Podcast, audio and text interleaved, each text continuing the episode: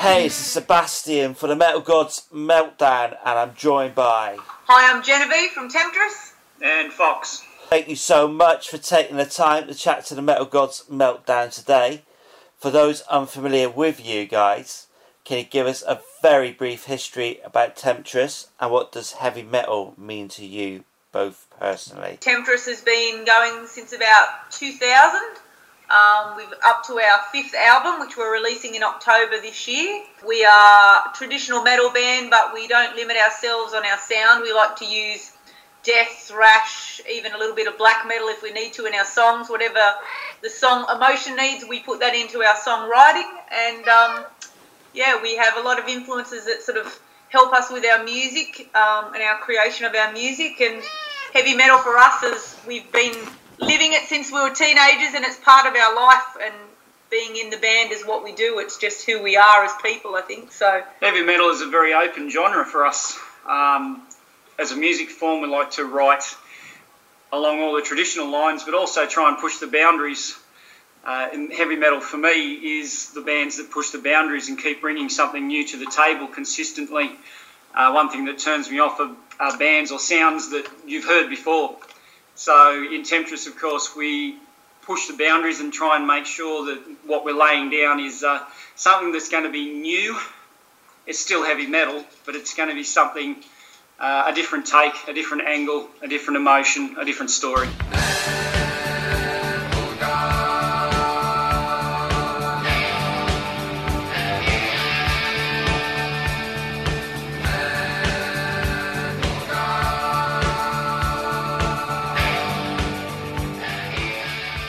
Rapture is your fifth album, as you've already stated, but it's not out till October. How frustrating is it that you've got your work done, ready, and finished, and you're waiting? Well, well, the artwork's done. Um, we've got a single that's being mixed as we speak.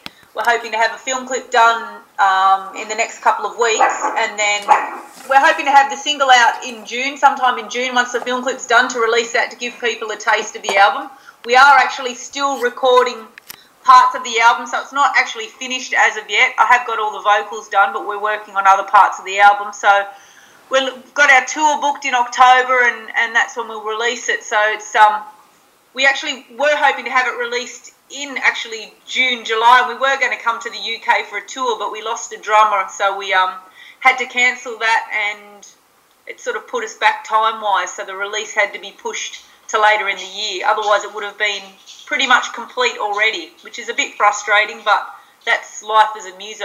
I don't think it's ever complete as such. There's always people coming and going because it's very difficult to keep a lifestyle up of being in a band these days and working a day job as well. So.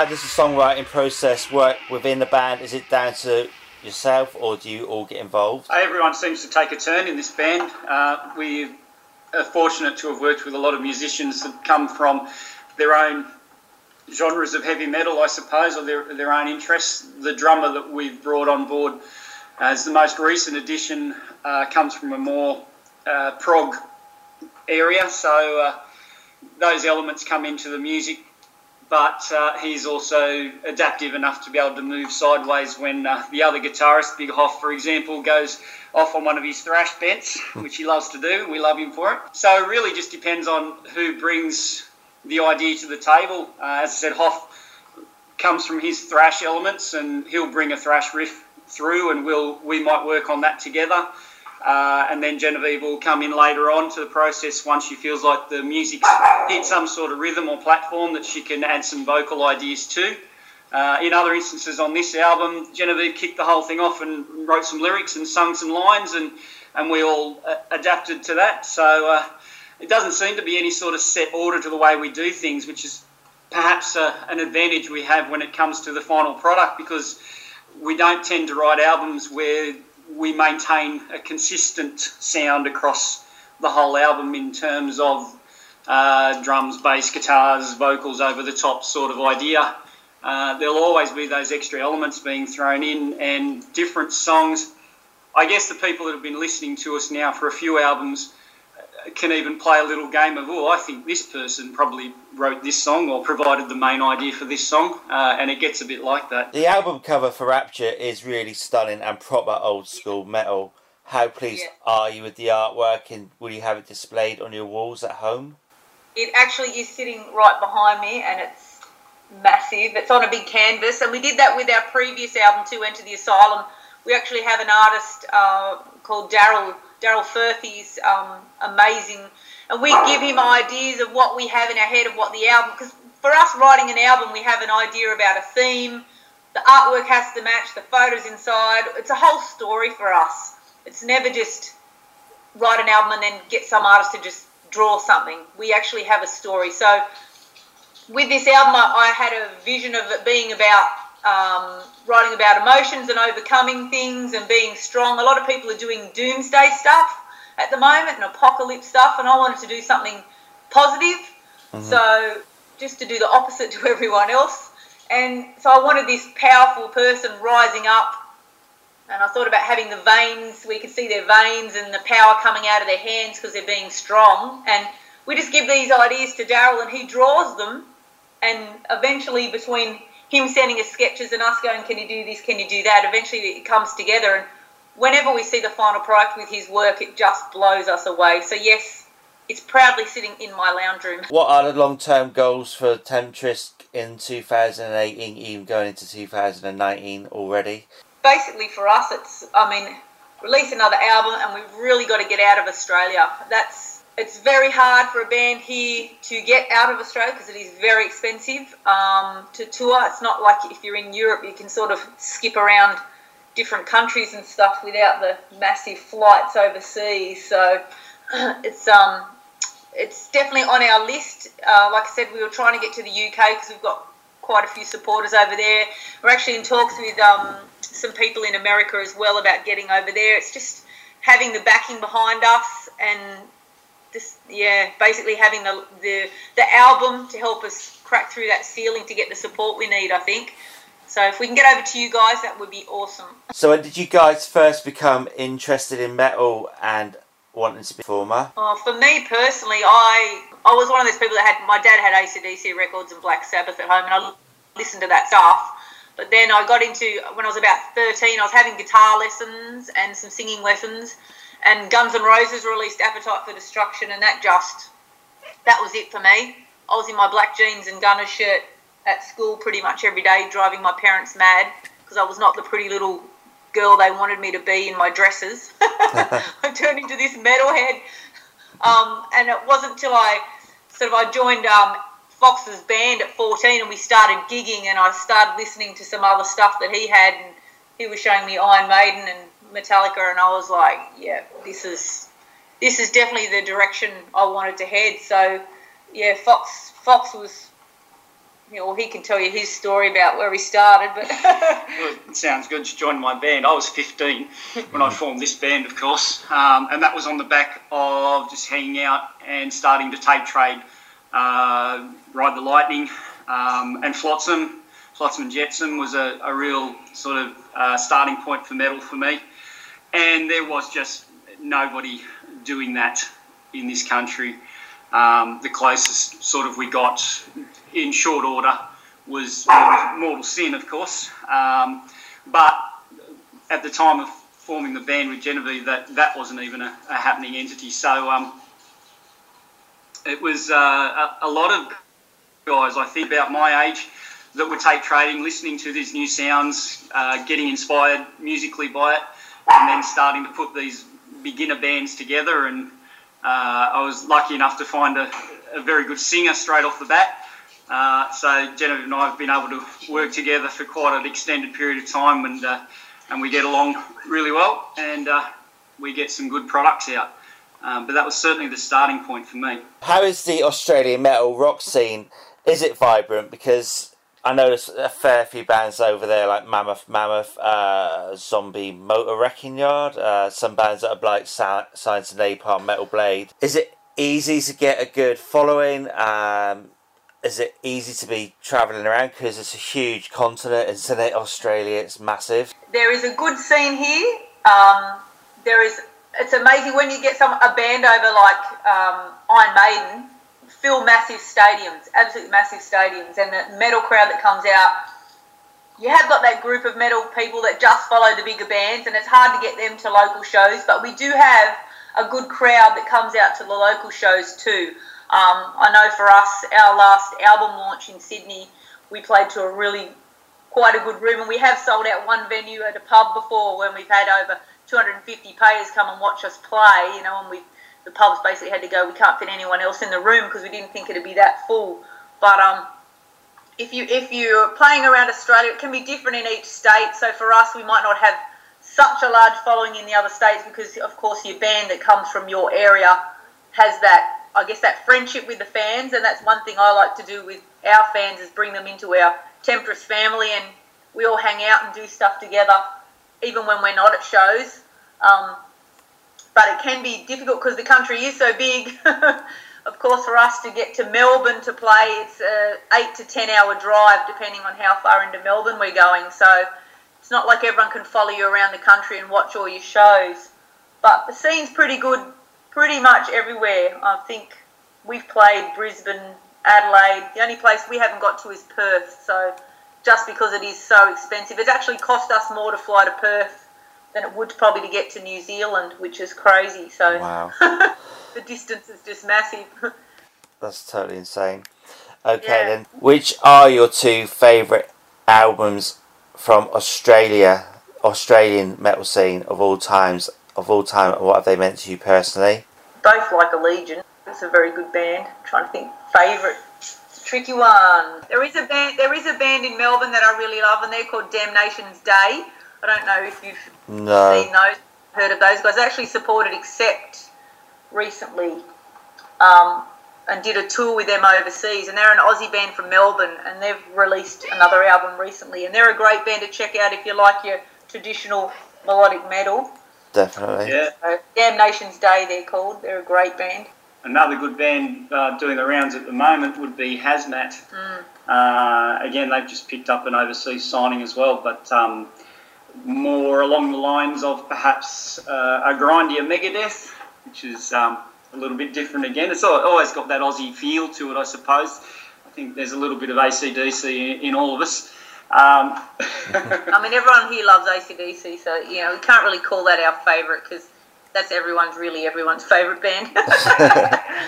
they're not, they're not metal.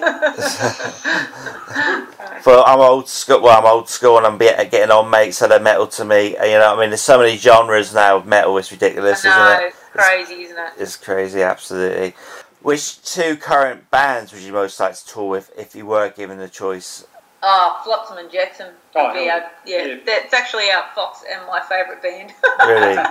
Okay. We love Flotsam and Jetsam. They're still releasing stuff, and I actually tried to get them over here to Australia, but I couldn't get any promoters to back them. They were just not um, not game to take them on board, which is a shame because they've actually got quite a big following, but haven't been able to win any promoters over yet. But I'm still working on that one because I don't want to give up. Uh, and of course, uh, probably another one for me would be I'd love to do a show with Warlock if only they'd come to Australia.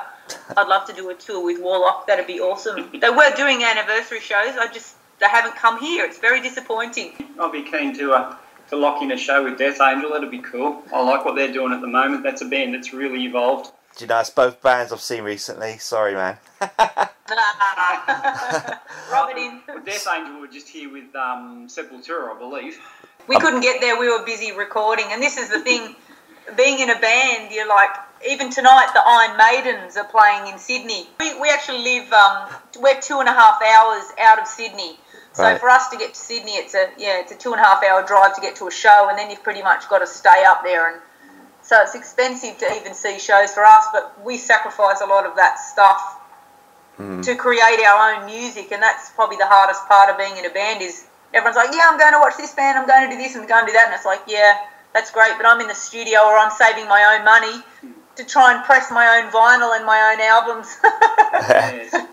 We get a lot of touring bands over here from all over the world, and they're they're all decent bands, and they're all bands you sort of you have on your list that you want to see. I think we've ticked most of them off over the years, and, and quite recently in in short order, a lot of them seem to be coming through. It's great, but it also makes it tough when you're a band yourself trying to book tours and, and organise shows because you, you know inevitably you're going to clash with with an overseas act that's, you know, you don't want your, your tour launch to land on the same night as Metallica plays the stadium. So it's a, it's a challenge.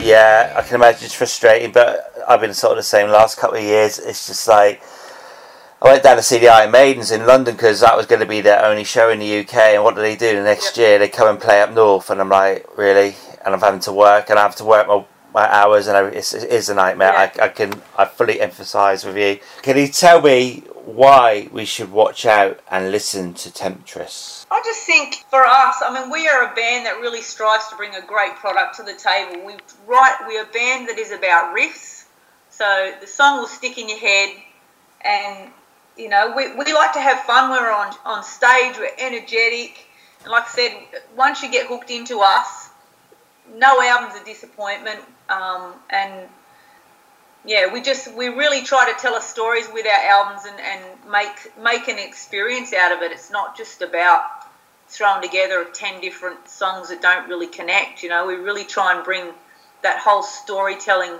to the audience and and bring people into our family and build something out of it. So I don't. And we're a band uh, now, coming up on our fifth album. We're a band in Australia that is an influence for other bands coming through. I mean, that's it's hard to sort of speak like that and not sound like you're blowing your own trumpet, but it's a matter of pride for us that there are younger bands coming through uh, that, that come to our shows and, and then will reference us as influences uh, on the albums that they're putting out, the new, the younger crew uh, sort of the, the next generation, if you like. Um, so if you, you're looking for a way into all that sort of stuff, Temtris is a, a great kickoff point. Excellent. Okay, nearly finished with you. This is a quick fire round. Five questions. Some are a bit daft as you go along. Festival or small intimate gig? Oh, love a festival. Festival. Vinyl or digital? Oh, we're actually doing both with this release. I actually prefer vinyl. I'll go vinyl. yeah, vinyl. Fosters or wine? Oh, if it's red wine, red wine. What's Foster's? He's been a smart ass. No, they don't sell that in Australia. Shut up, man. do you right? Honest question, right? Do you like Fosters? Uh, honest answer, I've never drunk it. They don't sell it in Australia. You're winding me up. Australian beer. You're winding me up. You like to say Tui's, All right. I- yeah, VB, which is a, called Victoria Bitter, but it's not a bitter, uh, or Carlton. Carlton United Breweries. Right. those. Okay, Fos- man. Foster's is something I believe Carlton United Breweries ships to America. Really, because like it's really everyone thinks it's Australian, and it's like, mm, it's not my favourite. It's not my favourite drink at all. There. No, it, uh, from what I've heard, it's terrible stuff. So. It's just basically sugary brown water. Basically, Yeah. it's not We, good. we stick to, to vodkas and, and spirits around here. It's uh, yeah. Good stuff. Okay then. Parkway Drive or Airborne? Airborne. Ooh, depends on the mood I'm in, really. Can't fault either of them. Let's see. Quick question. Yeah, quick answer. Um, airborne. All right. Koala or Donald Trump? Koala. Drop bear. it's a combination of both. Do you have any final words for our listeners and your fans? Thanks for tuning in. Check us out. We promise we won't disappoint. And um, yeah, hopefully we can get over to the UK soon and come and hang out with you guys and have a Foster's with you at the bar. yeah, definitely. This is Genevieve from Temtris, and you're listening to Metal Gods Meltdown. This is Anthony Fox from Temtris, and you're listening to Metal Gods Meltdown.